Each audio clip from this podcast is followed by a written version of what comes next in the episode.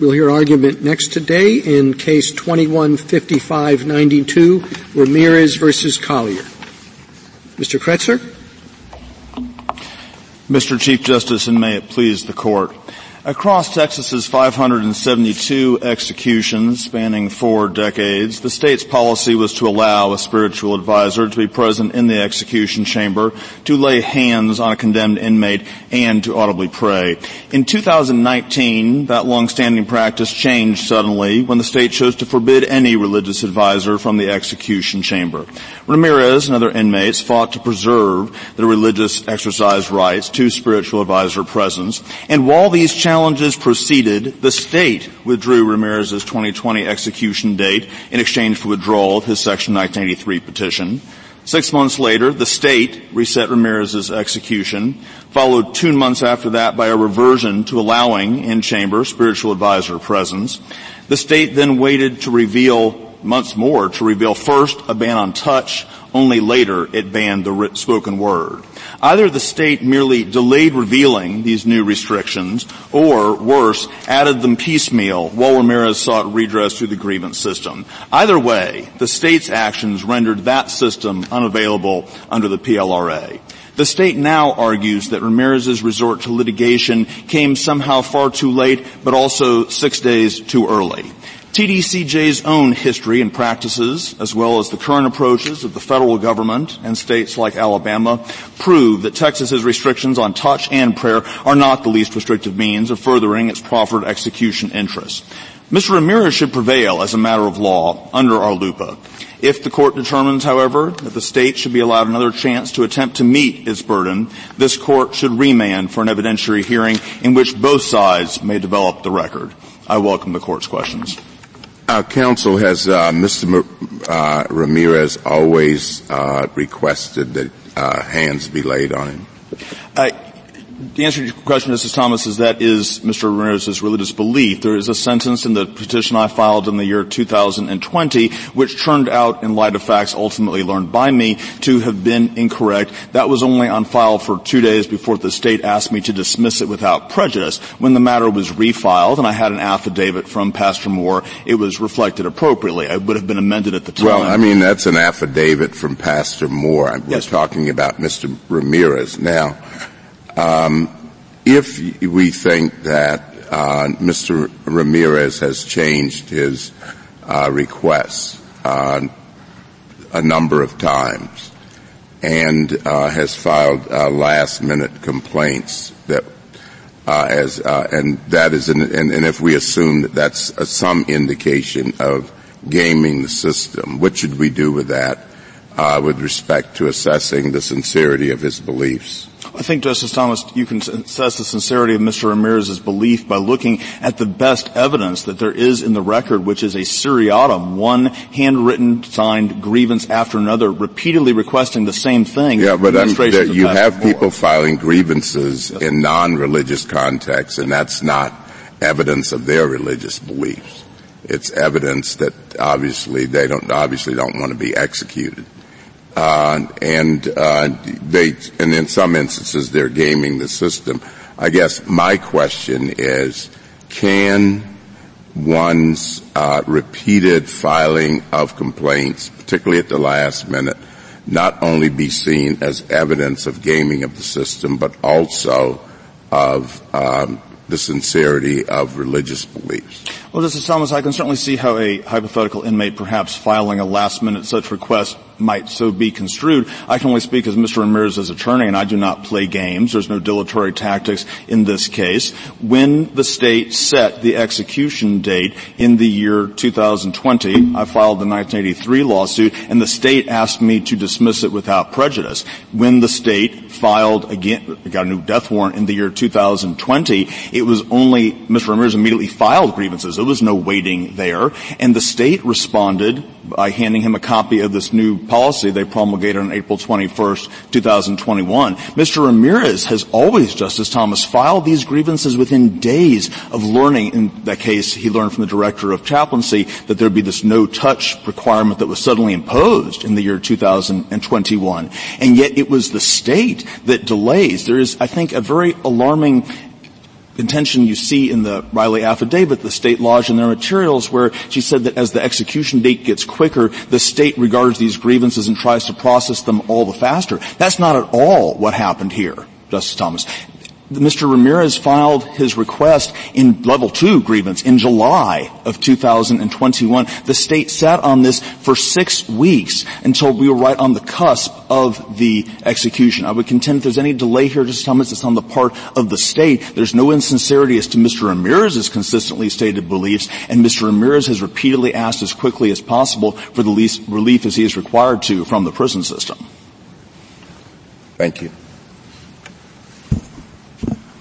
Counsel, uh, what is your uh, client's position on, is, it uh, touch anywhere on his body that, that will satisfy his uh, religious needs? Uh, yes, that's correct. Pastor Moore, when he lays his hands on the uh, his congregants, can touch anywhere on the body. So, for example, pa- Pastor Moore can touch Mr. Ramirez's foot, an extremity on the complete far end of the body from the point at which the uh, IV line will be inserted into his arm. So yes, that would satisfy the religious exercise. How would you analyze the case? would it be any different uh, than how you're analyzing it uh, in your case? If the religious conviction were somewhat different and the hand had to be on the forehead, on the heart, something like that? Well, I can certainly see how uh, it might be a little closer and yet in such a religious exercise, if that was in fact what the religious exercise generally uh, was, as we have with Pastor Moore and his congregants, then uh, touching on the other side of the body, I still don't think would present a problem because there's no touch anywhere near the IV. For example, if the prison, the IV is in one arm, and the prison doctors ultimately need to touch the other arm to monitor pulse, there'd be no problem with Pastor Moore touching that other arm. Uh, similarly with the head, like this, the heart. These are still places pretty far removed, not as far away as the foot that I mentioned, but still pretty far removed from the point at which that IV will be well, I don't think either the head or the heart is very far removed from the uh, IV injection site. But they're obviously closer to the IV injection site than the foot is. Uh, and yet, I think the important point to Mr. Chief Justice, is that under RLUIPA, the courts are not allowed to rewrite the religious exercise for the inmate so as to accommodate the religious exercise, as that term is narrowly defined under RLUIPA, is uh, at that as the inmate and his religious precepts uh, dictate. Mr. Ramirez does not need any place other on the body, even closer to the IV side, to be touched. Just the same as Mr. Ramirez's religious exercise is not satisfied by what the state. Right. I'm, tr- I'm, trying to get a sense of your uh, stand, uh, the standard of review as applied in this situation, and how. I mean, would, what would the analysis be if, for example, his religious beliefs required uh, three three people to be present? Uh, yes. The just, Mr. Chief Justice, RLUIPA is specifically designed to take these matters of religious exercise up on an inmate by inmate basis. This court has said in several cases the classic rejoinder of bureaucrats throughout history, if I make an exception for you, I have to make it for everyone. So no Very eloquent. it was not my words. Uh, the, uh, the, the logic being that this does have to be taken up on an inmate by inmate basis. If some inmate had a genuinely held, uh, sincere religious observance, and it was to be established that this needed to be done at a particular point in the body, I guess that might be a different case. But to answer your question directly, the standard is exactly that from the statute to take it up on an inmate-inmate that'll, basis. That'll be the next case, and then there'll be the next case after that, and the next case after that, where people are moving the goalposts uh, on their claims in order to delay executions. At least that's the state's concern. And kind of four issues you need to run through. Sincerity, uh, Justice Thomas's questions get at that. Uh, substantial burden. It can't just be a burden, it has to be a substantial burden. And then two, I want to ask about compelling interest, the state's compelling interest, and least restrictive means. So let me just focus on the compelling interest, because I think the state's compelling interest here is uh, challenging for us to analyze, because I think it is in reducing risk, risk of a, something going wrong in the execution chamber. And I think the state is saying, we want the risk to be zero of a problem. That's when they were excluding everyone following our equal treatment uh, principle that we uh, in, uh, enshrined in, in, Murphy or enforced. Okay, so we want the risk to be zero. Now that uh, it looks like okay, well there has to be someone allowed in the execution room, a religious minister. We want the risk to be as close to zero as possible of something going wrong. Why isn't that a compelling interest when the state says we want the risk to be as close to zero as possible, and if we allow touching and and the like, the risk increases. And you might say, ah, there's really still not too much of a risk. It's okay. But the state is saying, no, we want the risk to be low. How do we as a court say, no, actually, state, your compelling interest in reducing the risk to close to zero, it's not good enough. It's not compelling. How do we do that? Yes, Justice Kavanaugh, I would submit my answer is somewhat different than, uh, as you phrased it at the end of the question. I do not dispute at all the state's palpable interest in having a secure environment. Prisons are all about risk. It's about risk. Yes, I understand. It's about degree of risk. Yes. And we all agree in the security, and I appreciate your answer on that. But the state is saying we want the risk to be really close to zero of a problem. And you're saying you can do this and without uh, a problem and the state's saying that increases the risk of a problem. And I don't think you can dispute that. It does increase the risk of a problem some, but you can, you might want to respond to that. My answer, Justice Kavanaugh, would be this. I mean, risk as a statistical matter is based in empirical data. We have a vast empirical data set of hundreds of executions that, that, decades. I'm sorry, that doesn't, that doesn't uh, move me at all, because those were state chaplains who are officials of the state, which was the whole point, right? That's what created the equal treatment problem to begin with. Those were largely Christian, uh, right? Yes. That created the equal treatment problem. So that doesn't work. What they're worried about is someone from the outside coming in, and you never know. And it's a very fraught, Judge Higginbotham's concurrence is a very fraught situation with a lot of potential for issues at least the state thinks so, and I don't know how we sitting here, we haven't, we're not in the execution room, we don't know, uh, how we can question the state's interest in keeping the risk of a problem close to zero. I think you're saying, ah, the risk isn't that much. But how do we analyze that? Well, the answer, Justice Kavanaugh, is that, well, I certainly understand the state's logic. We hire the prison employed chaplains, ergo we could fire them or not renew their contract. There are substantial laws in the books in every state criminalizing interference with a law enforcement officer in the disposition of his duties. There is not a single example in history where any spiritual advisor, and the state allowed these, uh, you know, as a matter of course, has ever interrupted a proceeding. What the state can do, to answer your question directly, Justice Kavanaugh, is exactly that which Pastor Moore did. He went and drove hundreds of miles to visit with these folks at a particular location. He signed a penalty-backed pledge. We know the state believes that Pastor Moore was safe to be in the execution chamber. On September 8th, the execution leading up to when this court granted the state, he sat there all day. We know the state. That's about the facts of this case, and I understand it, but I was asking a case, we're gonna, you know, if we uh, rule in your favor here, this is gonna be a heavy part of our docket for years to come, would be my uh, uh, sense given the history of death penalty litigation, which we'll, we'll deal with as it comes. But uh, uh, least restrictive alternatives. I want to ask about that. Your basic point on that is if another state uh, does it, that helps show that there's a less restrictive alternative. And I guess what if a state allows, to the, use the Chief Justice's example, multiple people in the room? Does that mean every state has to do it? No. If the, your answer is no to that? Okay, yes, the answer to that would be no. Under our loop, okay. and, and how about if the, another state allows uh, bread and wine in the execution room right before the execution. Does every state have to do that because it's a less restrictive alternative? Uh, no, there is not a, I don't know, maybe correct from a greatest common denominator or least common okay, denominator. And, and, if another state allows um, the minister to kind of hug the um, inmate, does every other state have to do that? No, one state doing a first mover does not calibrate a national standard ipso facto. And why, how could we as a court say actually two people no, one person yes? Like what neutral principle are we relying on there when other states do it?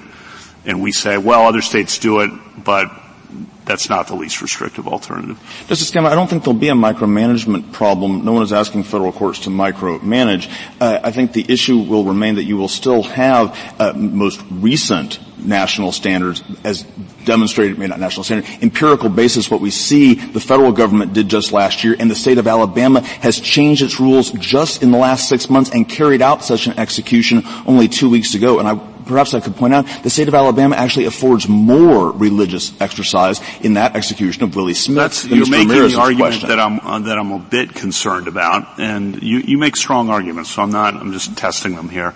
Um, the argument I'm concerned about is once you get one state doing this, every other state has to follow. And then when you get the two, you know, I've already, I already said it, and you citing Alabama from two weeks ago, that's going to happen over and over over the next few years, I would imagine, maybe not, where states are being sued by inmates in the last days before an execution saying, another state does it different, I want this. Now how do we deal with that? Sure. I, under RLUIPA, a state certainly can get to some point where they have inhibitions greater than perhaps their sister states. But if a state wants to do that, they would have to show evidence in the record when the burden shift after the plaintiff satisfied his first prong under RLUIPA. They would have to show that we studied this issue or we come to a conclusion, an informed conclusion, that we need to reach a different result. In the Ramirez case, there was no evidence of risk put into the record. If a state like Texas, and if this... Well, the risk is inherent in having another person in the room um, uh, I think. But you're not saying we can, if we rule for you in this case,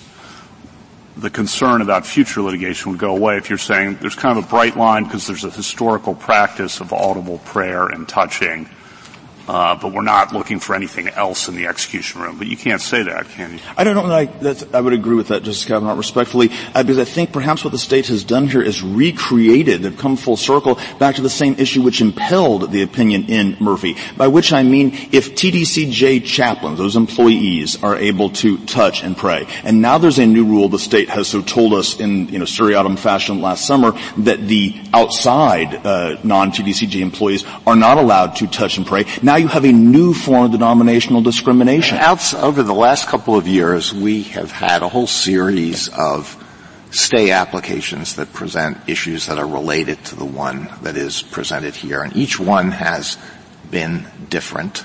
Uh, like virtually every application for a stay of execution, they come to us at the last minute, the day before, sometimes the day of, and uh, what you have said so far suggests to me that we can look forward to an unending stream of variations. So you would be satisfied, you have told us you would be satisfied if Pastor Moore touches Mr. Ramirez's foot. But what's going to happen when the next prisoner says that I have a religious belief that he should touch my knee, he should hold my hand, he should put his hand over my heart, he should be able to put his hand on my head. We're going to have to go through the whole human anatomy with a series of, uh, of cases. And you haven't said anything about what you want exactly with respect to audible prayer. What type of prayer? When? How loud? What exactly do you want to start out with? Yes, let me touch, just let me start with audible prayer. Uh, yes, prayer as we should be non-disruptive, audible prayer in the ordinary style of how people pray. When, to answer your question directly, Justice Alito, is after the in the, the pastor and the warden come in together after the drug team has already inserted the IV line. So you want it throughout the execution. You want it up to the point where uh, the prisoner loses consciousness or dies.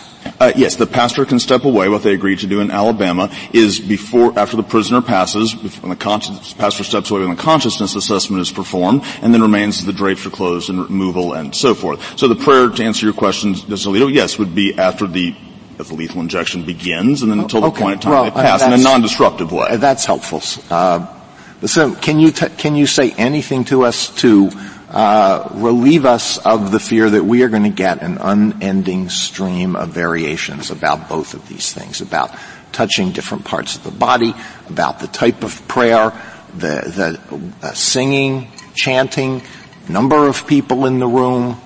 Uh, are we just, is this just what's going to happen? The lower court's are going to have to deal with this on the eve of every execution, and we're going to get these at the very last minute, and have to decide them. The difference between the, the factual information presented to us in these briefs and what we received in all of the previous stay applications is like night and day. Please, I could talk about uh, timing, and then I'll switch just a second. Uh, with regard to timing, in Mr. Ramirez's case, the 1983 petition was filed a month in advance of the execution date, and the district judge entered a scheduling order when the motion for stay would be filed, the response reply. So all those proceeded very much apace, and uh, the Fifth Circuit ruled within a few days. So everything proceeded here on a listed schedule. Well, how far in advance of the execution did it come here? The Fifth Circuit, I believe their opinion issued on Labor Day. Uh, the court was obviously early that morning. I wrote the stay application the following day. The next day, the state responded, and I filed the reply that same day. So when all was the? How far in advance of the execution date was that? I believe the execution date Tuesday was uh, the eighth was a Tuesday. I don't have a calendar in front of me, but I believe that was correct. So I filed. No, it was the seventh. So I, the Fifth Circuit opinion issued on the sixth. The state application was filed on the seventh. The state responded in the middle of the day of the eighth, and the reply was filed later that same day. Well, uh, we get these at the very last minute, and we're going to continue to get them at the very last minute. Well, I don't know that, Justice Alito, that you necessarily, I, I don't know that you necessarily will get them at the last minute. I think it has to be remembered that Mr. Ramirez starting in his execution was first scheduled started to file step one, step two grievances. Then the state changed their policy. The state then proceeded to list these restrictions in seriatim in this piecemeal fashion that came from a letter from the general counsel and so forth. If the state is so worried about these things coming up in the last minute, all they have to do is actually tell us what the rules are. In other words, there's not a single thing in the prison manual that anyone can see, or in the form that the pastor Moore was told to sign, that says what he could or could not do. If the state would simply tell us what they want instead of having to make us try to figure out by guessing, uh, all right. Well, we can. So you know, you and, and, and Texas can argue about about uh, uh, who did what, when, and all of that, uh, and it's relevant to some of the issues. But to get back to my point about the unending stream of uh, variations, I, I take it what you said as well. Each one of these is different, factually different. Prisoners have different religious beliefs. Each one has to be analyzed separately. Well, different states, different execution chambers, different sizes, uh, different religious beliefs, each one will present its own unique question. Maybe that's the way it has to be. I mean, I'm only an expert in religion. I don't know all religions in the world, but I think similar concerns uh, were voiced in this court in the early Religious Freedom Restoration Act cases, uh, in the Church of Lukumi and so forth. No, in, even in the Holt v. Hobbs case, the question was specifically asked: Are these uh, issues going to bubble up one half an inch beard at a time. They're not going to present in that order. I don't think any religion has striated that there must be a touch on this particular piece of the body. What we're talking about here is a laying on of hands doctrine that the minister does with all of his congregants as they're nearing the point in time that they die. If some other inmate has a well-established, sincerely held belief, and that can be bear their burden under RLUIPA in the first prong, then perhaps uh, that will be or it will not. Well, do you think in, in RLUIPA uh, a court can say, you are whatever, you are a, a Catholic, and so I am going to see what the teaching of the Catholic Church is on this question?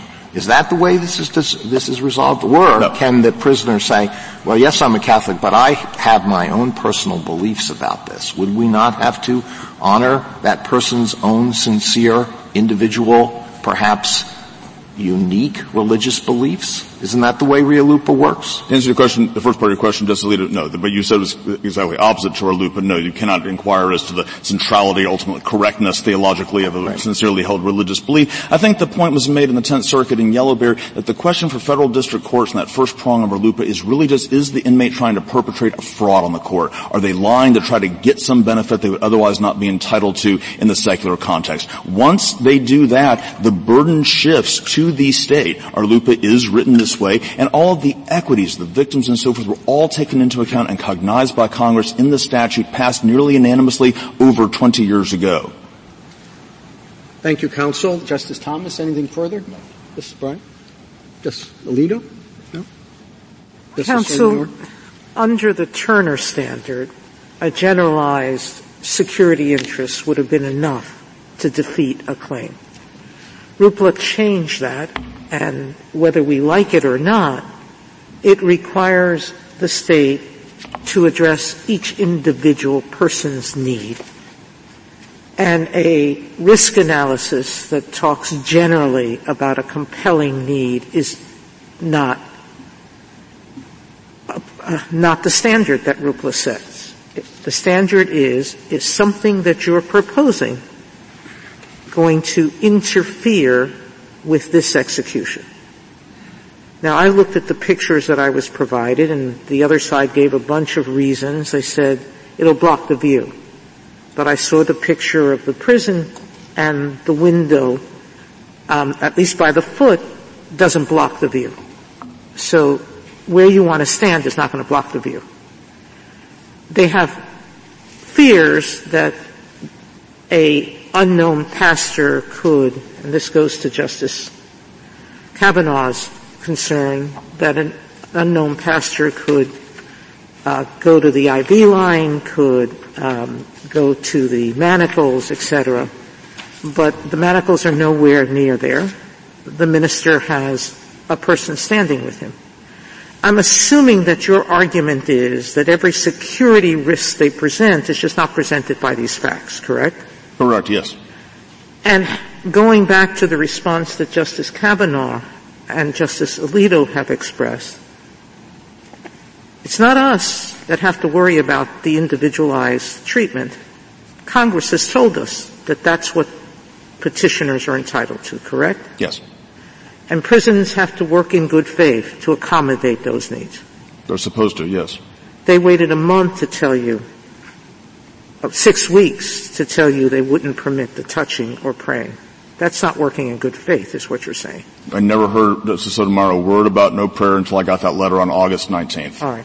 So they can say what it is early and tell people if you have an objection, come in and tell us what you need within a certain amount of time, correct? Yes. That's what you said. Yes. So they can avoid last minute um, requests by simply setting reasonable guidelines, correct? They could, yes. And acting expeditiously. Yes. They're the ones who waited close to the execution date, correct? Yes, Justice. That's your point. Yes. All right. Thank you, counsel. Justice Kagan? Justice Gorsuch, anything further?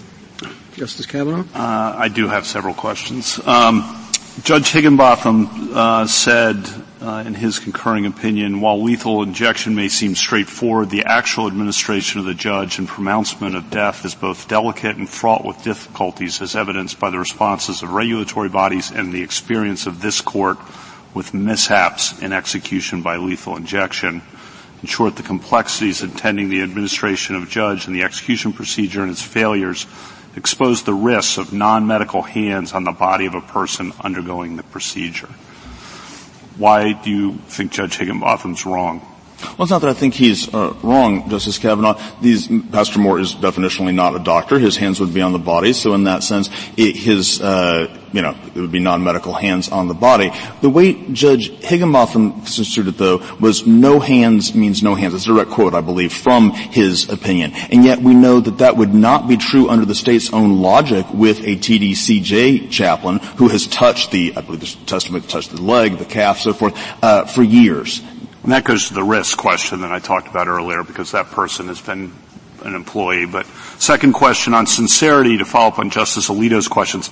This is a potential huge area of future litigation across a lot of areas, sincerity of religious claims, um, and how do we how do we question those? Some things that people have talked about are the incentives someone might have to be insincere, behavioral inconsistencies. Justice Thomas's questions got at that with the complaint. Uh, the religious tr- tradition of the practice. Are those, what do we look at to check sincerity? Because that's a very awkward thing for a judge to do to say, I want to look into the sincerity uh, of your claim, but our case law says we must do that. Well, How do we do that? Yes, Justice Kavanaugh. I would argue, yes, well, federal judges, as, you know, obviously would be very worried to look at the uh, religiosity, the correctness of the religious aspect of the claim. Federal district courts judge sincerity in a manner of speaking, all the time. Credibility determinations are made by district judges in every motion to suppress. So it's a little more awkward, I think you'd admit, for a judge to tell someone, you're claiming that you believe this is a matter of religion, but I think you're lying. That's, that's hard to do. You agree with that? Well, I don't know that I do, Justice Kavanaugh. I mean, district judges have to unfortunately say they believe in a suppression hearing, for example, a case agent or any other manner of law enforcement witness uh, is not uh, telling the truth. Many experts testify in white collar cases on causality. Experts, people have to testify about things all the time, and a district court on a Daubert challenge, for example, has to decide whether or not it's uh, sincere. Maybe not sincere as to religious beliefs, to be sure. It might be a somewhat more rare circumstance, but those sort of credibility determinations are made on a daily basis in federal courts in this country. Okay, two more. Sorry, I'll try to be succinct. Um, Justice Sotomayor is quite right in saying that Congress put this standard in place, uh, the strict scrutiny standard. I think the difficulty of applying it is one of the reasons uh, some of us uh, in, in, Fulton had uh, concerns about what might replace Smith. Uh, and this case is a good illustration, I think, of the problems uh, that can arise trying to apply a strict scrutiny standard. But just on the relationship of compelling interest versus least restrictive alternative, uh, and when it goes to risk, I mean, I'm still having problems with, they're saying we should keep the risk to zero, and you're saying, no, you should tolerate a little more risk because Alabama does it. Uh, no, and, and, or because other states do it. And I just as a judge don't know. You might be right, they might be right. I don't know of a neutral principle um, how to how to resolve that where they're saying we want the risk lower. We want the risk to be lower than our next door or uh, state, state, uh, another state. Justice Kavanaugh, I think I'd have to very respectfully disagree with the premise of that last part of the question, which is that a non-TDCJ employed chaplain necessarily carries with him some appreciable additional level of risk. I can say okay, I, I stop you right there. I don't see how you can say that. Okay. There's another human being, to go back to Judge Higginbotham, in the execution room and about the most fraught situation anyone can imagine, especially if the person is, by definition, close to the inmate, spiritually, friends, and they're about to die and be put to death. The idea that we can predict how another human being will react in that situation and be sure, as you're saying, that the person's not going to react in a way that they would never react in any other situation. I just don't, I don't know. You might be right, and, and we'll see. I guess uh, if if you prevail here, uh, how how this plays out. But I, um, as it, it's not my decision as a judge. I don't know how I prioritize your assessment of that over the states. Well, the way I can say that to answer your question, Justice Kavanaugh asked me how I can say that. The way I can say that is that it is incredibly well documented every single time anyone, a minister, a reporter, anybody else goes to see a prisoner. Pastor Moore has been going to see, for example, Mr. Ramirez for five years, longer than I've been his I'm not lawyer. questioning. There's never been an incident. Sorry to interrupt. I'm not questioning uh, the current pastor at all uh, involved in this case, so I don't mean to do that. Um, and the last question I'll finish with this is just the victims. I mean, uh, we haven't mentioned, we've gone uh, a long time and I haven't mentioned the victims' uh, family who filed a brief here, uh, and they've had to go through now four and a half years of postponed executions. Uh, and um, their brief says, uh, in Maria's eyes, Ramirez gets all this publicity like he just won a gold medal while she and her family are going through all this pain and suffering each time they're told Ramirez will be executed, only to have the courts put a hold on it. Know, we, we have to think about the, the victims' family members too with this, oh, it's going to be a stay here and a stay there and a stay there. And each time they're, they're, they're brought to the execution room decades after the, the crime where their father was, you know, beaten to death and stabbed to death in a parking lot. I mean, I just think we, that's all by way of saying, uh, that is a legal point to it. If we're going to rule for you, I think we need some clear lines so it's, as Justice Alito says, we're not putting future victims' families in the same position of uh, time after time having these delays. Justice Kavanaugh, I have nothing but the greatest sympathy for the family of Pablo Castro. I grieve for them. I feel horribly for their loss. Victims certainly do have an interest in public interest in the proceedings and finality of executions of judgments of so forth. All those victims' interests were specifically taken into account by Congress when it passed the RLUIPA. And that was not even a newfangled concept 20 years ago, some now, when the RLUIPA was passed. The brief the amicus of the Becket Fund filed where they showed the historical examples of where pastoral spiritual guidance has been given throughout history to people as risible as the Nazis. And the point was made, it was not a luxury afforded afforded for who those people were, but something that religion affords in larger society because of who the society is. And Congress calculated for all of that when it passed these statutes, and that's how the equities are to be balanced out. Thank you. I appreciate your good answers. Thank you. Justice Barrett? I have one question. So Justice Kavanaugh has been asking you about how strict scrutiny would apply here, and Justice Kavanaugh said that the compelling interest that the state has is in the reduction of risk because understandably the state wants that risk to be zero because the consequences of a botched execution are quite high. I think how we define the compelling interest matters a lot for how the strict scrutiny analysis pays out. So I'm just wondering how you would characterize the state's interest. Would you characterize it the way that Justice Kavanaugh does, or do you have a different articulation of how you think the compelling interest should be described? I think I would characterize it respectfully slightly differently than Justice Kavanaugh did, Justice Barrett, and that is that the compelling interest is in a execution that is done in the humane way, in the safe way, for all the circumstances that have been uh, discussed here and further in the briefs. If the state, though, is going to, the compelling interest, answer your question directly, is directed towards how they have chose to frame the execution. That, for instance, the size of the execution chamber. The prison chose the size of that execution chamber under RLUIPA, a prison entity can be required to spend well, some well, that's not the compelling interest, right? that, that, that goes to how the state is structuring the execution and how it chooses to carry it out. I mean, the, the compelling interest may be prison security or, you know, as you say, the humanity, um, carrying out the execution in a humane and, and, safe way. But the size of the execution chamber, I don't think, is the compelling interest, right? No, I would agree. The compelling interest is in the safety of and that's what prisons do. They're risk management operations. I guess one could construct a perfectly safe operation where no one, lawyers, reporters, anybody was ever allowed to see an inmate. Prisons are tasked with managing risk. One has to show the ID and a background check and paperwork and so forth, which the state is free to and did and is doing of any pastor who wants to come in for these circumstances. So yes, the state absolutely has a compelling interest. I embrace it completely. And yet that compelling interest, if they're going to then to go the next step, step, the state is not that they could not necessarily do something different than other states or the federal government is doing. But, but you're talking about least restrictive alternatives. Okay. I just wanted to know okay, about yes. compelling interest. You answered the question. Thank you very much. Thank you, counsel.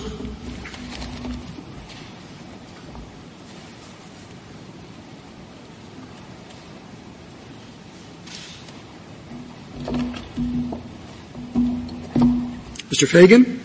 Thank you, Mr. Chief Justice, and may it please the Court. As the submissions to this court, including today, reflect, there are continuing factual disputes on many issues that we think ultimately warrant a remand. Uh, and we'd like to think that better explaining the federal experience may be helpful for further review. We agree that Texas can vindicate its compelling interests by substantially limiting physical contact with the inmate, and vocalization by spiritual advisor in the highly choreographed and sensitive execution procedure. But our recent experiences suggest that a categorical ban like Texas appears to have isn't the least restrictive means for doing so. To justify such a ban, Texas would have to offer, uh, its experts would have to offer state-specific reasons why it's necessary.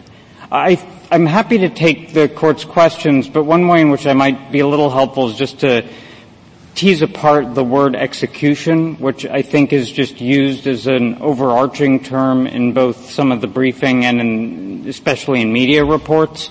There are really two relevant phases that occur when both the inmate and his spiritual advisor are in the execution chamber together um, separated by before the drugs are administered and during the administration of the drugs. And um, obviously, the second part, which in our experience takes about five to eight minutes, is the more sensitive portion of the procedure. So we do think it's helpful to think about this case in terms of it may be a little bit like a box. He's making two claims, one for physical contact, one for vocalization and there are two parts uh, as relevant here of the procedure, one before the drug and one during the drug. We think Texas has a very strong argument to resist physical contact during the administration of the drug, and we have not allowed that. We think, uh, conversely, that petitioner has a fairly strong argument that for vocalization before the administration of the drug, in fact, if you look at page 16A, paragraph 11 of the Lumpkin Declaration, I don't think they even really address why they couldn't accommodate that. And then the other two boxes, um, vocalization during the administration of the drug, and I can talk a little bit more about that later, and physical contact before administration of the drug are a little bit more indeterminate and could benefit from some further factual findings. Uh, I apologize, Justice Thomas, you appeared to want to ask a question. Well, I think you're, you've come close to answering it because I'm interested in what would be precisely in this context, the, the state of Texas, and you've generically talked about it, what would be the uh, least restrictive uh, means uh, in this case? Well, Your Honor, I can't answer that question definitively, in part because I, I really do think it depends on some factual circumstances that I don't know and certainly aren't in the record. Um, I can share what the federal experience has revealed. Um, we have, uh, although it isn't the way we would have necessarily ideally set up the procedure, we've allowed vocalization essentially throughout. Obviously, someone can't interrupt the marshal while they're announcing the judgment or when uh, something someone else is speaking. But we've allowed vocalization essentially throughout, through both phases of the execution. And we've allowed physical contact one time briefly before the execute, before the administration of the drugs began. In every instance where we've had a spiritual advisor in the chamber, the spiritual advisor has been well away from the uh, inmate as the drugs are actually administered. So do you, and the next claim would be that, you know, obviously a little more contact, but I want to ask you something that's different, okay? So we have RFRA and we have RLUIPA. And, uh, the, we normally in RIF, under RFRA would rarely discuss the sincerity of beliefs. Uh, is that analysis different under RLUIPA considering the opportunities for gaming the system? I think sincerity is quite relevant under, frankly, both statutes, Justice Thomas, mm-hmm. but I think you're quite right that in the RLUIPA context there may be particularized incentives um, for someone to falsely claim a religious belief. And some of those concerns are manifest here and would need to be developed a little bit further. Obviously, it raises one red flag that uh, something different was claimed in the 2020 litigation, and now we have the uh, state's lodging, um, and that's what I was also citing earlier, the state's lodging, and at page 25A of the redacted declaration, you can see the representation is made that on the day he thought he was going to be executed, the only reason he wanted to meet with Pastor Moore was he represented because of uh, the pending litigation, which raises further sincerity concerns. We took sincerity as a given here because the lower courts did. They, uh, as we understand it, essentially just considered the narrow tailoring analysis and almost nothing else past that. But Thank we do think that's a, an issue here. Mr. Feigin, what is insincere about there's steps to this? There's a certain amount of time in which an inmate is given with his family, correct? And uh, presumably with the pastor if he wants it, before the execution. Correct?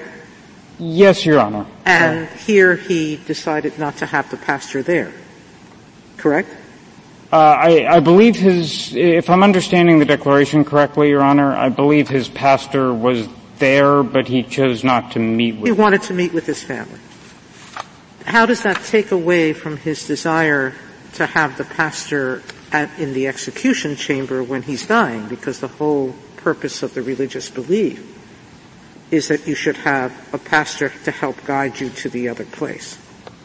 So, Your Honor, I am not suggesting how a court should come out if it considered these facts. I am simply suggesting that given the combination of facts, and in fact petitioner in the reply brief said he would welcome a hearing at which he can um, have a chance to explain or maybe even cross-examine any, these Do you these have facts. any reason why we shouldn't uh, order, uh, enter an order like we did in Murphy, which is send it back let these issues be trashed out, but let Texas decide whether it wants to execute him um, in the meantime?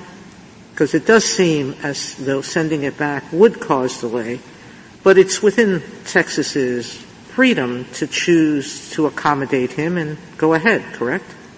Well, Your Honor, uh, I think essentially, we, we don't disagree that the court should simply remand. I, would add that uh, there's been no dispute with the representation in our brief, so I take it to be correct under Texas law, although I'm no expert in it, that uh, pages 32 and 33 of our brief, that under Texas law there'd have to be a 90-day waiting period between a court setting a new execution date and the actual execution, which means there would be at least 90 days to develop a further record on some of these issues. And also, regardless of whether there was proper exhaustion here, or whether the uh, absence of exhaustion uh, could be excused as unavailable, I do think there are some continuing uh, factual matters that the parties might be able to work out between themselves as far as uh, the exactly what petitioner is requesting and exactly what he would be uh, satisfied with and how far the state can go to accommodate that. That's exactly why exhaustion is so important because it not only allows for some consensual resolution, but might really crystallize the dispute into a, a dispute of a much smaller nature. Uh, either we're just talking about one of the boxes I mentioned earlier, or maybe even just a that subcomponent That seems useless here because they didn't give a response for six weeks. Well, Your Honor, never I think attempted to engage in accommodation. Well, Your Honor, I think that goes to whether uh, the grievance process was properly exhausted and whether they were on notice that there was a specific request for vocalization and at what point petitioner was aware that that would be limited, which are also factual issues that could be explored. But and perhaps I am being overly optimistic about the degree of accommodation that could be reached between the parties, but I do think that further development uh, during at least that 90-day period and possibly longer, as you noted, it's obviously under Texas's control when it uh, decides to set the execution date and carry out the execution um, some further degree of development in the lower courts would be tremendously helpful, not only so the courts can properly resolve this, but also for purposes of the parties themselves. Mr. Mr. Feigin, go ahead. I, I don't understand uh, how the prison officials and then judges are supposed to assess sincerity. I mean, it is certainly understandable that as death approaches, inmates may have, you know, different religious views than they did before and, and want to uh, take those into account. I mean, let's say a week before a prisoner uh, uh, comes in and, and says, I want to become a member of a particular church because I think I sh- you know, I need that to be saved. And the period, the, the training, the whatever, the initiation is three months, uh, and it's very sincere. What, what happens then? Well, Your Honor, if a court believes it's very sincere, uh, I'm not. We have, we have no reason to doubt the sincerity. Well, I, I think that's somewhat how the lower courts took this case. Uh, I think it is difficult to determine sincerity. It's nevertheless a requirement that the statute. even if he says, you know, the process for me to reach the point under which I feel that I can, what you know, the religion would uh, uh, benefit me is three months. Well, Your Honor, I think there are, if I could take this out a little bit and just talk about the universe of religious claims for a second. This is a particularly, uh, for reasons you just mentioned, difficult uh, subset of that. But just generally, I, I think it is a very robust requirement that courts have been able to use to uh, eliminate certain frivolous claims like my religion requires me to be a marijuana distributor or, or, something to that effect. I think it gets somewhat more difficult, Your Honor, in, in this context, and I, it might well require something like an evidentiary hearing here. And I think what makes, I think there will be cases in which sincerity uh, has certain red flags on it, and I think this case may or may not be one of those. But in a case where it does appear that the inmate has a sincere religious belief, um, the court would have to proceed to the further steps. Thank you, now, Justice Kagan. May I ask more about the BOP experience? I mean, as I understand it, there were 13 recent executions in 11 there were spiritual advisors there. You said that all of them uh, you allowed vocalization throughout the process, but in only one was there touching, and that before the drugs were administered. Is that basically, did I get that right?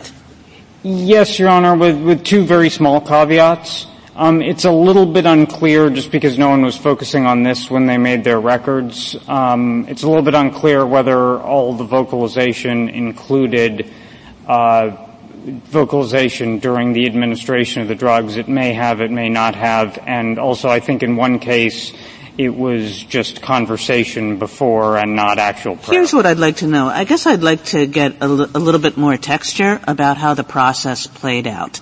In other words, you know, um, when you got these requests, what the what you being the BOP, what did what did the BOP do? Were there discussions? Were there requests that were rejected? Um, were, were, uh, uh, how does this all get managed in, in, in the experience of the BOP? As I understand it, none of these ever came to a court. Is that is that right? I mean, That's, they all came to a court but not with respect to the religious claims. That's correct, Your Honor. There were some RFRA claims with the recent executions, but they didn't relate to this specific issue. So how does this all get done? Uh, essentially, Your Honor, we resolve them informally. We'd have discussions with the inmates and or their spiritual advisor about what it was that they were proposing and uh, internal discussions about what could be accommodated. I don't think we uh, accommodated every single request what kind that was of made. requests did you reject? Um, Your Honor, I, am not uh, aware of any specific request that we rejected, uh, but my general understanding is there may have been requests that we did not, I, I don't want to, rep, my, my concern is representing to the court that we accommodated everything that was requested of us. I'm not certain I could make that representation. But everyone was clearly satisfied enough that we avoided uh, last minute litigation. But there was no, t- no touching, right? There was no touching. So if someone had re- uh, requested touching, like, uh, but there was touching in one. Is that is that correct? There was uh, man. There was. It wasn't there communion given in one, and the and use of holy oils. Well, Your Honor, our, our recollection of that one is a little bit different from uh, from Father O'Keefe's uh, recollection of it. Uh, but there was our recollection is there was at least some touching, but that was during the period before the administration of the drugs and it, we don't think it was communion in the sense of, of giving someone a, a wafer on, on, the tongue or, or, anything to that effect. Thank you, counsel. Uh, Justice Thomas? Justice Yeah, Mr. Feigin, I do have a, a number of questions. Um, RLUIPA, uh, like RFRA, like the pre-Smith free exercise jurisprudence of this court, requires an individualized determination. That's been the law for a long time. RFRA has been on the books for a long time. It's a completely workable standard. Um, it's regrettable it wasn't extended to the free exercise clause, but it is individualized. And what would be most helpful here, I think, is if we could at least identify sort of a gold standard, not to preclude individualized variations, but a a something that will generally be sufficient to take into account um, religious demands regarding the two things that are at issue here, touching and vocalization, uh, and accommodation of the state's interest. And we could look to the BOP doesn't get to uh, specify what the First Amendment requires or what RLUIPA requires, but it's a, a starting point. And so if you You've, you've, said what has happened in the past. If there are federal executions in the future, what will the BOP do? Will, it, will its policy be generally, will its policy be no touching during the execution, vocalization allowed throughout the, the, the execution so long as it doesn't interfere with other communications that have to take place? Uh, Your Honor, I, I don't think, I can't quite represent accurately under any circumstances exactly what BOP would do. Right, let me, that, that's unfair, uh, an unfair question. So let me, let, let me look back. That was what BOP apparently thought was appropriate during the executions that took place last year. Well, Your Honor, I, I want to be a little bit more nuanced about that. I think what the BOP was doing was making individualized judgments about each particular case, and then we're kind of mapping out a um, uh, how that shaped out if you look at the entire universe of the 13. Well, I wonder if you could be a little more helpful. What does the BOP regard as uh, sufficient to satisfy its interests in security and in having executions carried out without any interference? Well, Your Honor, if we wanted to have the risk be absolutely zero, there would be no spiritual advisor in the chamber whatsoever. However, BOP was able to carry out 11 executions with a spiritual advisor in the chamber. It had a security person next to the spiritual advisor at all times. Everything was, uh, the position of the spiritual advisor varied with the phase of the execution as I've described earlier.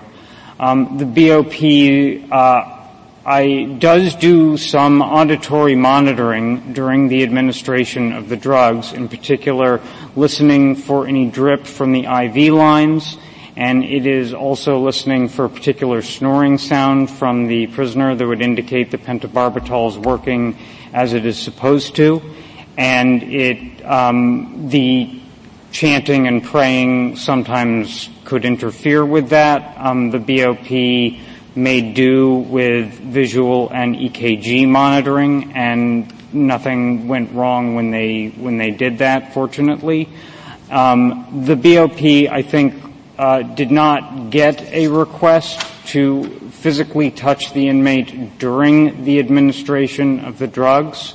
I think they would have very, very substantial concerns about that because of the risk of either advertent or inadvertent uh, disruption of the IV lines. That risk may be low, but the harm, as Justice Barrett was mentioning earlier, would be extremely high. Also, unlike an, uh, an actual prison employee like a, a state or a federal chaplain, the outside spiritual advisor would need to be removed if the medical team had to come in, and that in itself could cause delay or or problems. And frankly, Your Honor, I, I, also think um, blocking the uh, witnesses' views which you know, now you're requiring two people, the outside spiritual advisor and the security person, is a legitimate concern here because one of the purposes of capital punishment is to provide some closure to the victims, and of course, we believe the inmate's family should be able to witness this as well. And blocking either of them from fully viewing the inmate at the time of the execution is an important factor. Well, all that is helpful. Now, to follow up a little bit, we have a picture of the execution room that Texas uses. Uh, I don't know whether um, the execution room that the federal government has is a matter of public record, anything about it, but can you tell us whether there's anything that is materially different about the uh, what the fed, about the room that the federal government uses or the procedures that would uh, suggest that the considerations in Texas should be different from the considerations in Terre Haute. As to the chamber, Your Honor, um, ours has about twice the square footage of what I understand Texas's is, um, which is what enables us to have the spiritual advisor about nine feet away during the administration of the drugs. Before the administration of the drugs, the spiritual advisor was uh, advised to stand at a line that's taped on the floor that's about 28 inches away from the gurney. I don't know that the precise procedures we've used there would be feasible uh, for Texas with its smaller chamber. Um, I'm also not entirely clear on what Texas's monitoring equipment exactly looks like or the positioning of its windows. Um, we have separate galleries for the victim and inmate witnesses as well as the federal official witnesses and then another one for the medical team and they all need to be able to see in for one reason or another. Um, and then there's auditory monitoring equipment and medical monitoring equipment that may differ uh, there as well, that may raise some concerns too. I'm sorry to take up so much time. If I could just ask one more question that relates to something that to my mind is related to this, although it's a different subject. And, and that is, uh, I, I'm interested in BOP practice regarding religious services during a typical weekend. So on a Friday, Saturday, Sunday in a federal prison, what religious services, if any, are prisoners allowed to attend? Uh, Do you know the answer to that? Your Honor, not, not as I stand here today. All right, thank no. you very much. Justice Sotomayor? Justice Kagan? Uh, I have a few follow-ups. I, I share Justice Alito's um, desire to have a what I would call a bright line rule or, or something, some guidelines if, if uh, uh, petitioner's position were to prevail here. And it's helpful your explanation of what happened in the federal executions, but I want to make sure, following up on Justice Kagan's questions, I understand what happened. there was no touching except in one, is that correct? That is our recollection, Your Honor, yes. Uh, there was someone present in 11 of the 13? Yes. And um, they spoke aloud in all 11 of those? In one of them, uh, there appears to have just been conversation before the administration okay. of the drugs. In, I, sorry, keep going. I'm sorry. In the rest of them, there was at least some prayer, and again, because of the um, somewhat underdetermined word execution, it's not entirely clear whether the prayer was during the entire period or just during the uh, portion as the witnesses were coming in and the spiritual advisor and the inmate were alone with the federal officials. And if I'm interpreting you correctly, but correct, correct me if I'm wrong, um, you have much more concern. You're okay with someone being in the room, or at least BOP was during these. Okay with audible. Doesn't seem like you're okay as you stand here today with someone touching during the execution, putting to the side, the, or maybe you don't want to put to the side the question of what the execution is. Well, Your Honor, um, just to be clear, I, I mean, I'm not quite sure I'd represent that we were okay with it. It was just BOP was able to accommodate it. Okay. And I think BOP would have a vastly greater degree of concern um, for the reasons I mentioned earlier uh, about accommodating a request to have the spiritual advisor in physical contact with the inmate. I mean, if I could just emphasize one thing that I think really came out in the Gutierrez litigation after this court remanded is that Texas, uh, you know, points out, and I think they pointed out here, but not a, to the same degree. Even it's not just a matter of not trusting a spiritual advisor; it's a very fraught circumstance. You don't know how someone's going to react in that circumstance. I mean, I, I realize this probably wouldn't happen to most people, but someone could faint, someone could stumble, and it is, you could jostle the lines that might or might not disrupt them, but if that were to happen in the middle of the pentobarbital, all of the problems in, for example, the Lockett execution in Oklahoma were because the IV was going into the tissue as opposed to into the vein, and anything going wrong here would be catastrophic. And then um, to follow up on Justice Barrett's question and my earlier questions about the risk, the state's compelling interest in reducing the risk to zero or as close to zero as possible given what we've mandated under RLUIPA. Um, you said, I think at the beginning, the state would need state-specific reasons to justify that, and I'm wondering how a state could say, we have a state-specific reason for wanting to reduce the risk to as close to zero as possible. Well, I think this is where um, Holt's and Cutter's emphasis on uh, substantial deference to prison administrators' expertise comes in. We certainly do not think that courts should be micromanaging prison procedures. But I, I think Holt identifies the practices of other jurisdictions as at least another least restrictive means that the state needs to, in Holt's words, uh, give persuasive reasons why it can't follow. So if a number of other jurisdictions, and here the federal government in Alabama, have been able to allow outside spiritual advisors. I think what Texas would need to do but hasn't done yet and may or may not be able to do is to say things that are of the nature of what I was discussing earlier with Justice Alito. We have different monitoring equipment. We, um, our chamber is not the same size as the federal government's. We rely more heavily on certain types of monitoring than the federal government does. And I also think they could legitimately decide to tolerate a lower degree of risk than the federal government was willing to accommodate. I think Justice uh, Barrett, anything yeah. further? Yes, Mr. Feigin, I just have two quick questions. One is to follow up. I think Justice Kavanaugh is asking a, a very important question about how do we define the state interest. And I, I, feel like you gave him a lot of examples of least restrictive alternatives, but maybe not the compelling interest.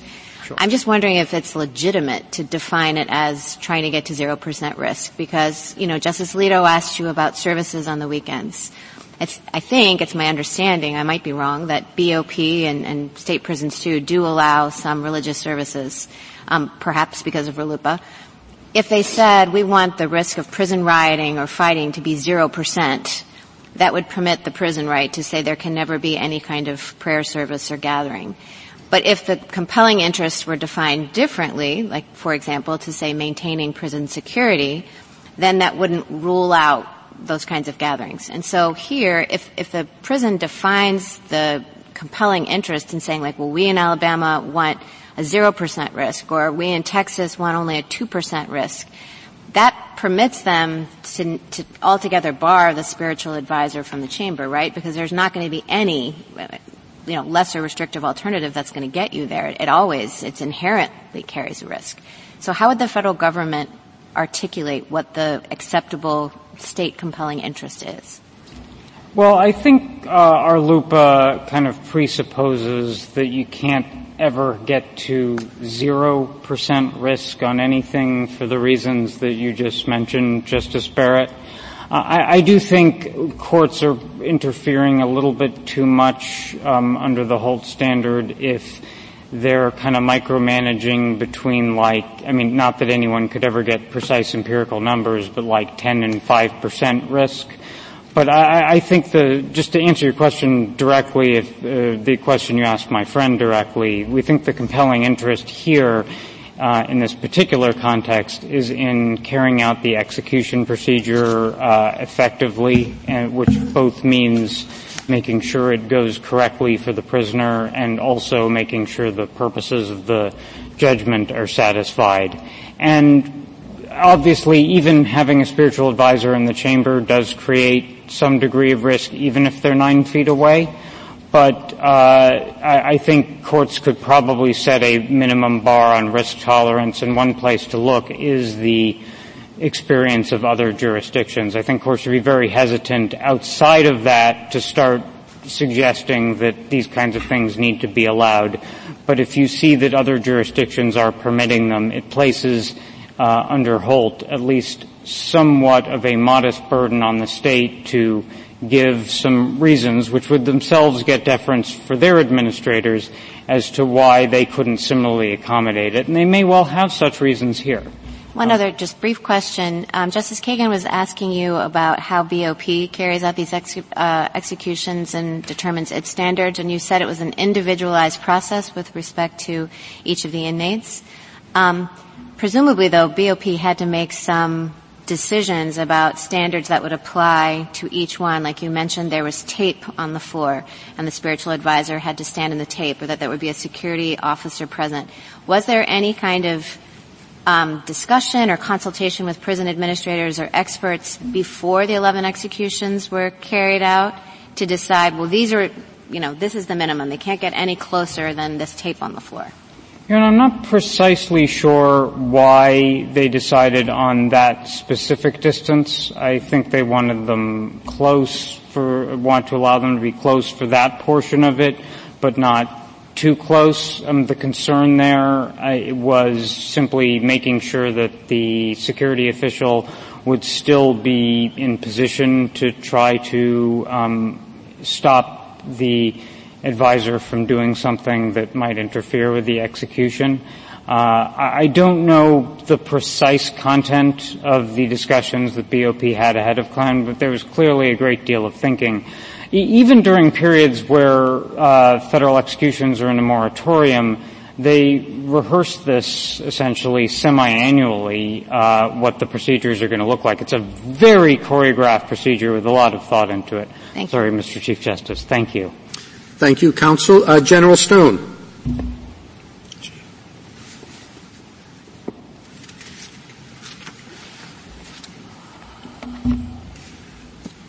Thank you, Mr. Chief Justice, and may it please the court. Petitioner has twice received the extremely exceptional remedy of having his execution halted at the last minute. Each time he litigates around an execution date, he receives another lengthy reprieve.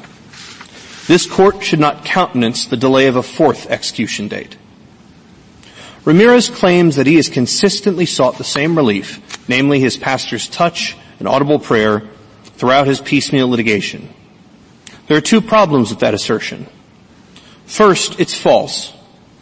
Ramirez disclaimed in 2020 that he wanted pastoral touch.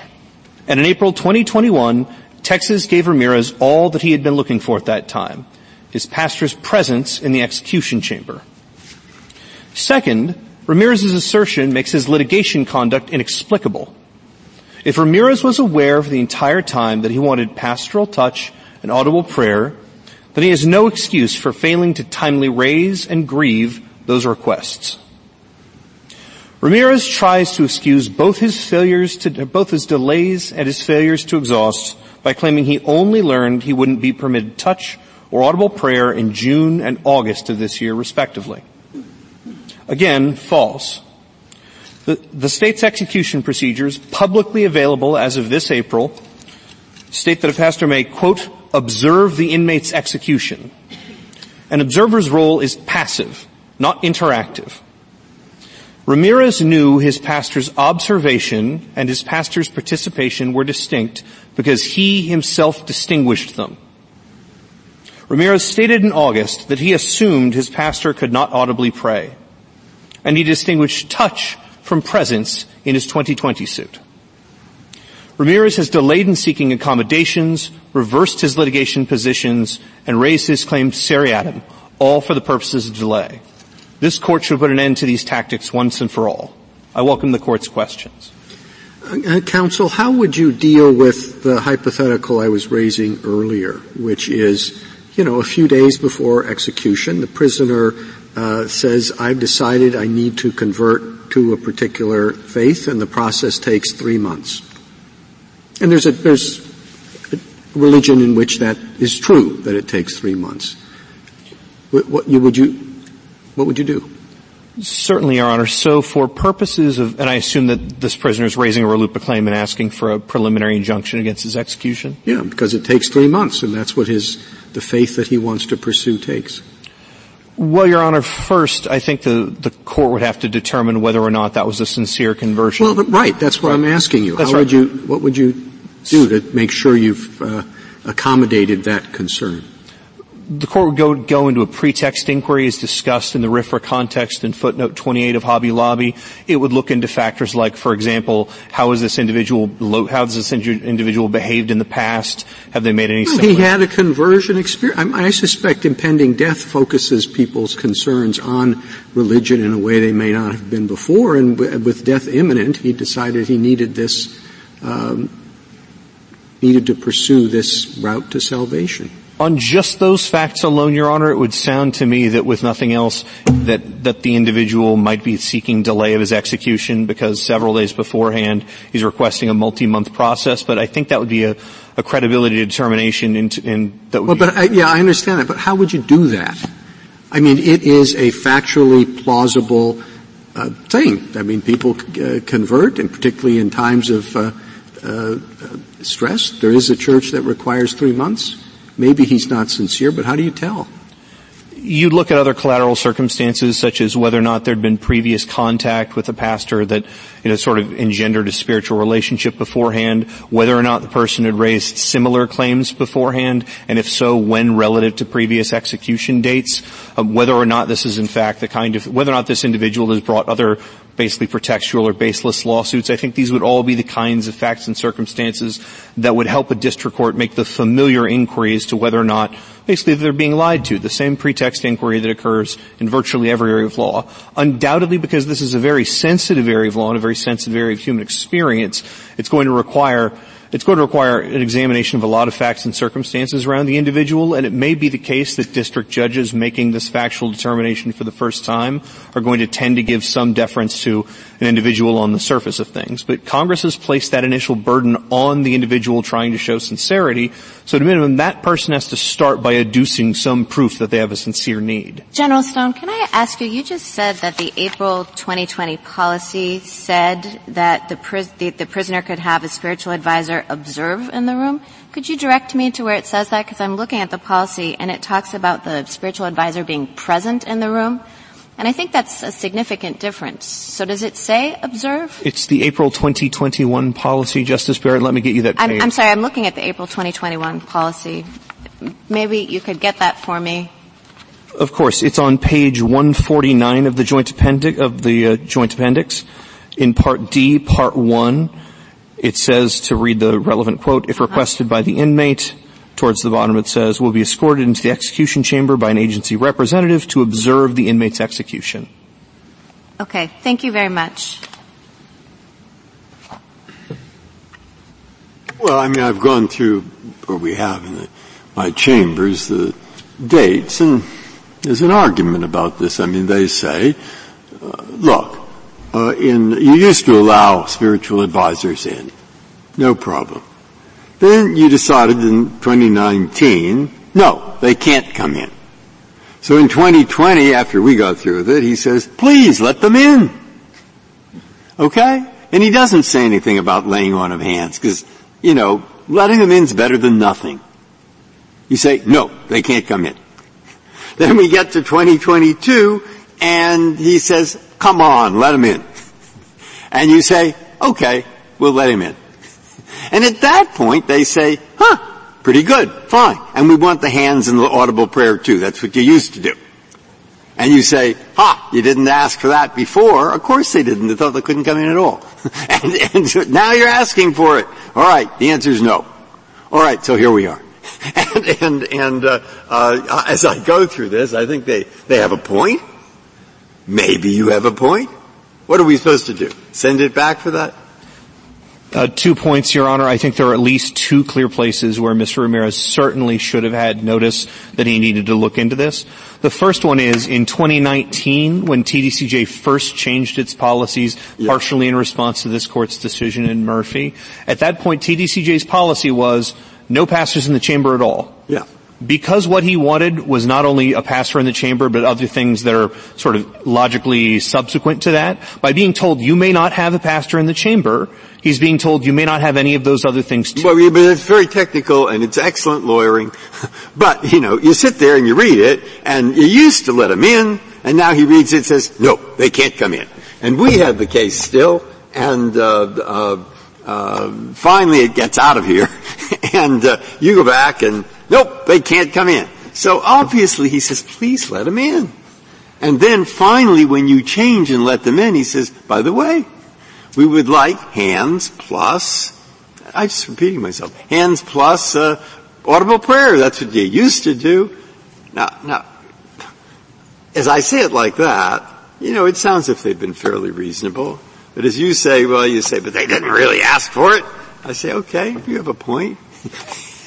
And so my question was, what do we do about that? And I have a question on the merits too, but go ahead with sure. that. Well, Your Honor, this court's rule is articulated in Hill and in Bucklew places the obligation on the capital inmate who's going to raise claims to do so in a diligent manner so as to not require equitable release staying his execution he's under that burden and an obligation, a burden of bringing claims diligently includes a burden to investigate. Okay, okay, I got your point. It's up. Right. Now, on the merits, I'd like to know this. Do you have any idea how many executions have there been? Let's go back a hundred years.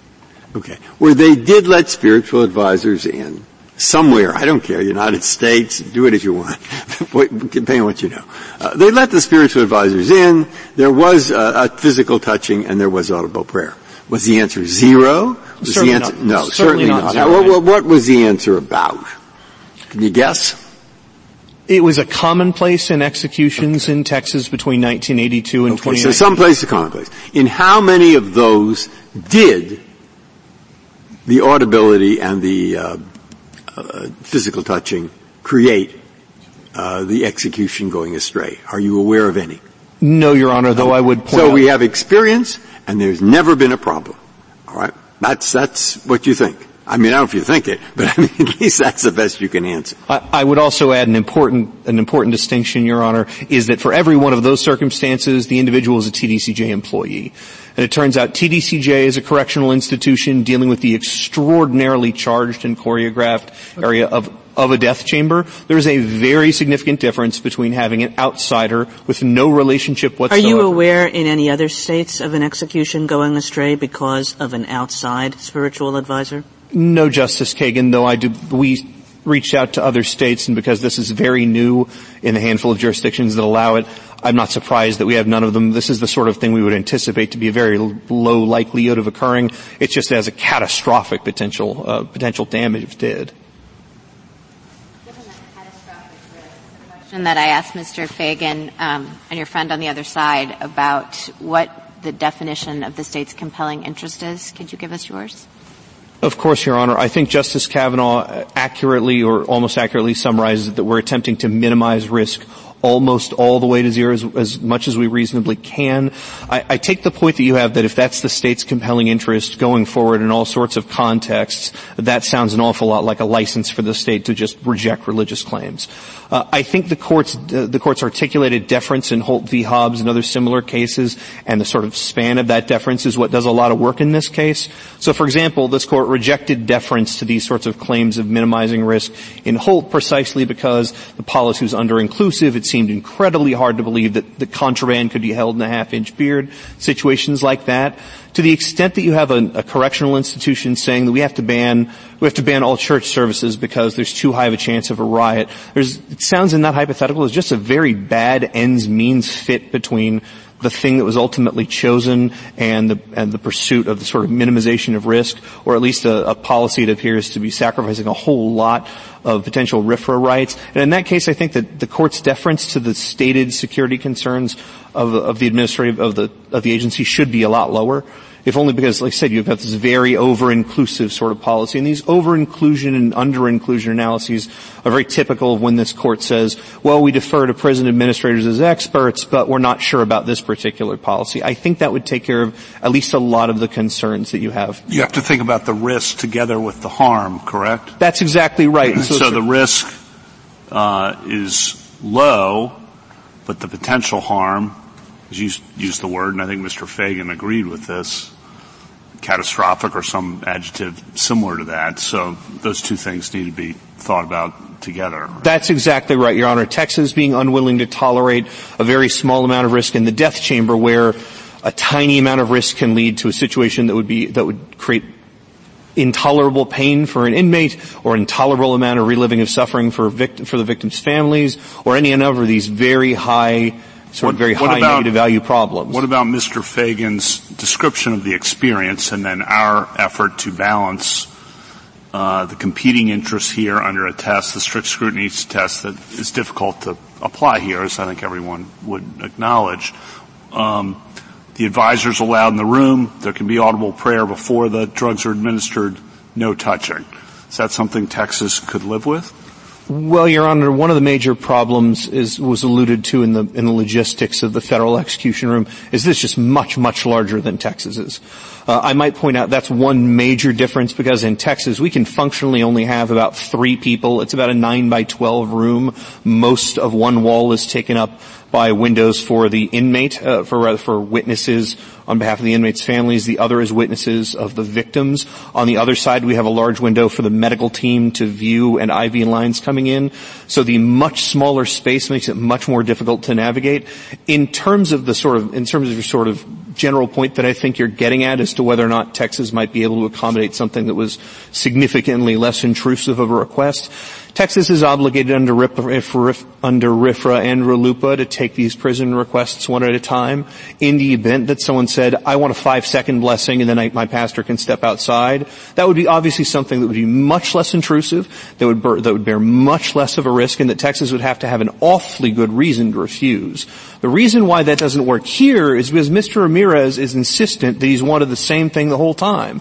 He's wanted touch and prayer the entire duration of the of the execution, from beginning all the way to end. Well, that goes. The size of the room did not prevent many, many chaplains in Texas's history from providing both touch and prayer. Is that right? No, Justice Kagan, but it did indirectly in that when we had chaplains in the room, we didn't need to have another security officer in the room. And so the fact that we have a volunteer coming into the room the chaplain has to now be now has to be accompanied by a security officer, which required us to take out the warden. So it did change. It did change how we had to run the room, but the chaplain himself did not add to the risk. Now that was again the state official, right?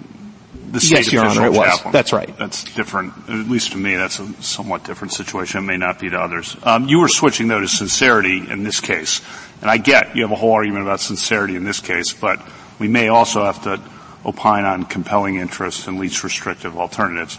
Just on the looking to other states, how do we do that? You know, Alabama does it. Why can't Texas? That's the argument. I, I'm simplifying, but that's kind of the argument on the other side as to some of this. Your response? Sure, Your Honor. In particular with Alabama, I think the court, however it's going to set down rules, needs to make sure it's really engaging in an apples to apples comparison. The request in Alabama was much briefer. I understand that it was a brief touch with holy oils to essentially administer the last rites, and that's something significantly less intrusive risk-wise than what's being presented in Texas. I mean, all else equal, if someone in Texas were to, if someone in Texas were to present that same request as in Alabama, the fact Alabama was able to provide it would be a piece of evidence, not necessarily dispositive, but we something to the extent that Alabama has a similar execution protocol and a similar execution room. General, why isn't the inquiry really exactly how Holt laid out the inquiry. In other words, you know, in Holt, prison officials came in and said, men can put contraband in their beards and we have a security interest in preventing that. And what the court said was, you know what? I mean, that might be, but we're going to look around at other states, see what other practices are. To the extent most other states or many other states can deal with the security interests in a way that also respects religious in, uh, interests of the inmate, then we're going uh, essentially to, uh, you know, say to the state, why not you too? And in all of that, there is an appropriate level of deference given to prison officials, um, but there's also an appropriate level of respect given to the inmate with religious convictions as commanded by Congress. I don't think we're very far apart, Justice Kagan. I think that to the extent that we're dealing with many states that are similarly situated as in having the same kind of execution protocol and similarly substantial execution rooms, that if many states had that same experience, that in fact there wasn't a risk or the, the risk didn't manifest after a long period of time, that would be powerful evidence that a given state for example, Texas in this case, couldn't legitimately say we can't do this without unacceptably adding to our risk. I was speaking more specifically that to the extent that this court's going to look at other states as like examples for purposes of, of engaging exactly that kind of state comparison that you bring up, Justice Kagan, that the court's making sure it's getting like things like. And the kind of fact that might fall by the wayside for purposes of comparison is the federal government has just a much larger chamber. And that's an important fact. Whether or not it should be sufficient to justify a policy, uh, policy difference in one or many cases, that's obviously going to be case specific and up to this court. But that's sort of was exhorting was that you can't take one particular institution or one particular uh, execution as dispositive for that analysis. If Mr. Uh, if Mr. Ramirez is going to be executed, would a new execution date have to be set? Yes, Justice Alito. And that would that would have to be at least 90 days from when? As a practical matter, Your Honor, first of all, a date has to be, a state court has to be petitioned to set another date. No state court in Texas is going to do that while this court has a case on the merits pending regarding given execution. After that occurs, it would be at least 91 days from when the trial judge uh, is grants the motion. As a practical matter, it tends to be about four to seven months, as this court could see regarding Mr. Ramirez's dates. Uh-huh. And would there be any reason why Mr. Ramirez could not exhaust any grievances he has about the uh, way the execution will be carried out during that period? Well, Your Honor, I believe he actually, so he hasn't exhausted either of the two as of right now.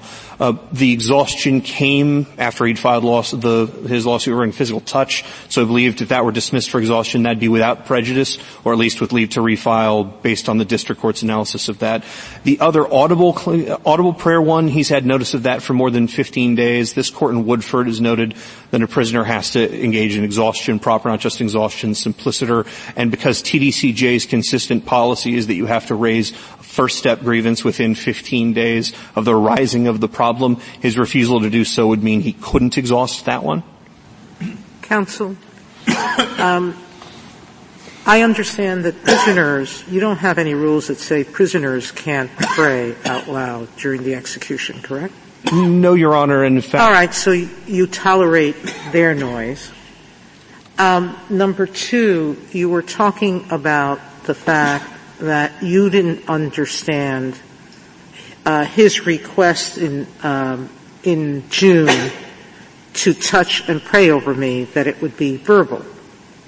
How was he supposed to understand from the word observe in your April um, in your April 21st change of execution policy that observe meant no touching and no praying? Observing it had happened before. So all I'm suggesting to you is you can defend your position, he's defended his. To me, prayer, silent prayer, you don't have to ask permission for. I suspect that many of your people in that room, even though they're DOJ uh, employees, also pray silently. And no one would question that their prayer would be in their head. Um, so all I'm suggesting is lack of clarity exists on both sides. But you can fix yours by making your rules clearer. Um, he tried to fix his by filing a grievance uh, less than a month, weeks after uh, you announced your policy on May 4th. Um, you returned his grievance saying your spiritual advisor can come. Weeks later, petitioner's counsel emails you and asks you if touching will be allowed. June 11th, three days later, petitioner files his grievance and says, allow more to touch and pray over me. You deny that almost a month later, July 2nd, and on July 8th he files a grievance but you don't respond to that over a month later. What were you doing six weeks later? Your Honor, if I recall correctly, we responded in 36 days. It, TDCJ's manuals state that these grievances can take up to 40 days to respond. We try to be faster. TCJ receives. What was so slow? Why were you so slow here? The execution is going to be in September. If you don't want there to be delay, what took you so long? Well, Your Honor, TDCJ still responded within the amount of time that the manual says. Yeah, but at some point that becomes ineffective as a remedy well, if you're going to butt up against the execution date purposely. Respectfully, Your Honor, I think that means that Ramirez was under an obligation to bring his grievance earlier. At a very minimum, pa- passing by the public announcement of the changed protocols, passing by the fact he had notice of everything he would have needed to bring his RLUIPA lawsuits in 2019, he received actual notice in the form of his return grievance saying, you may have your password. On May. In uh, May in 4th, May. I believe. And That's right. within weeks, he filed his grievance. He's in May. In the same amount of time that you took to deny it. He's in May 2021, Your Honor, and he has a September execution date. He waits to file his first grievance not May 6th, 7th, 8th, 9th. He waits until the middle of June. So he takes a third of the time he has left for purposes of figuring out whether or not he's entitled to the extremely exceptional stay of an, of an execution at the last minute. Spends it not grieving. Then he gets a grievance in. Then TDCJ takes much less than the 40 days back. 36, four days less. Uh, in the first return, days. in the return of the June grievance, I believe we, we received it on the, on the 14th. We returned it on July 5th for that first step grievance, so far faster than 40 days. We returned it certainly diligently. Then he files a step two on the 8th, and then we end up filing 36 days, we end up returning it to him 36 days later, and he's already sued at a bare minimum, if, if Mr. Ramirez thought that the grievance process was unavailable, which he'd be incorrect about legally and descriptively, at a minimum, then he shouldn't have waited until the very end to bring his lawsuit. If he was going to go and file a lawsuit regardless of whether or not he'd received a second step grievance response, then he should have done everyone a favor and sued in May.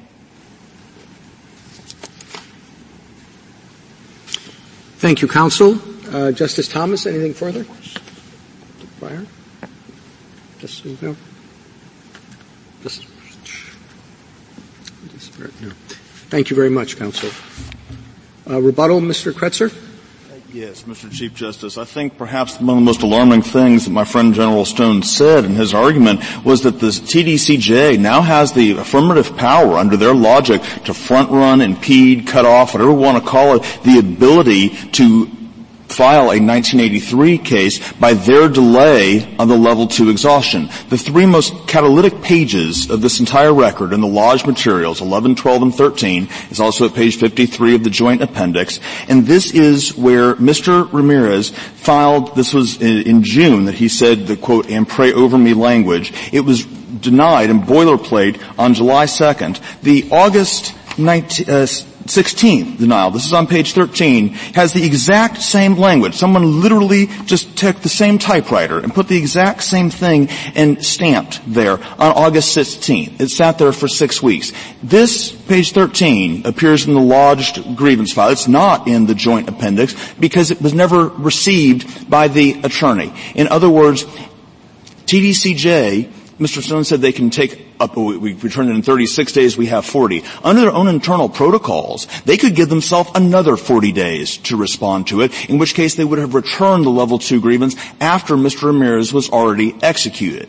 That is the implication of how they are trying to construe exhaustion in this case. And there were several questions to me in my opening about what would the larger implications be for other cases. If this court adopts Mr. Stone's logic, I predict you will see the word go out to prisons across the country that they now have this wonderful tool to insulate their policies, whatever they may be, from federal review under 1983 because they can put off the level two grievance as long as they care to. I would point out, Justice Kavanaugh, you asked me in my opening about uh, the risk of, as you perceive, the non-TDCJ employee chaplains being greater than TDCJ employee chaplains. I would just point out that the drug team members are not TDCJ employees, and the botched executions you've heard about from both sides, most famously Mr. Lockett in Oklahoma, those botched executions were apparently caused by these individuals who were not TDCJ employees. If the real concern is the compelling interest, the safety of the security protocols of the execution, I would submit history has shown that it's these non-TDCJ, non-prison employees, and there are cases that have caused these executions, not anything caused by any chaplain. There simply exists, as far as everyone has looked for a hundred years, Justice Breyer or longer, there's not a single instance of any chaplain ever causing any such disturbance. Thank you, counsel. The case is submitted.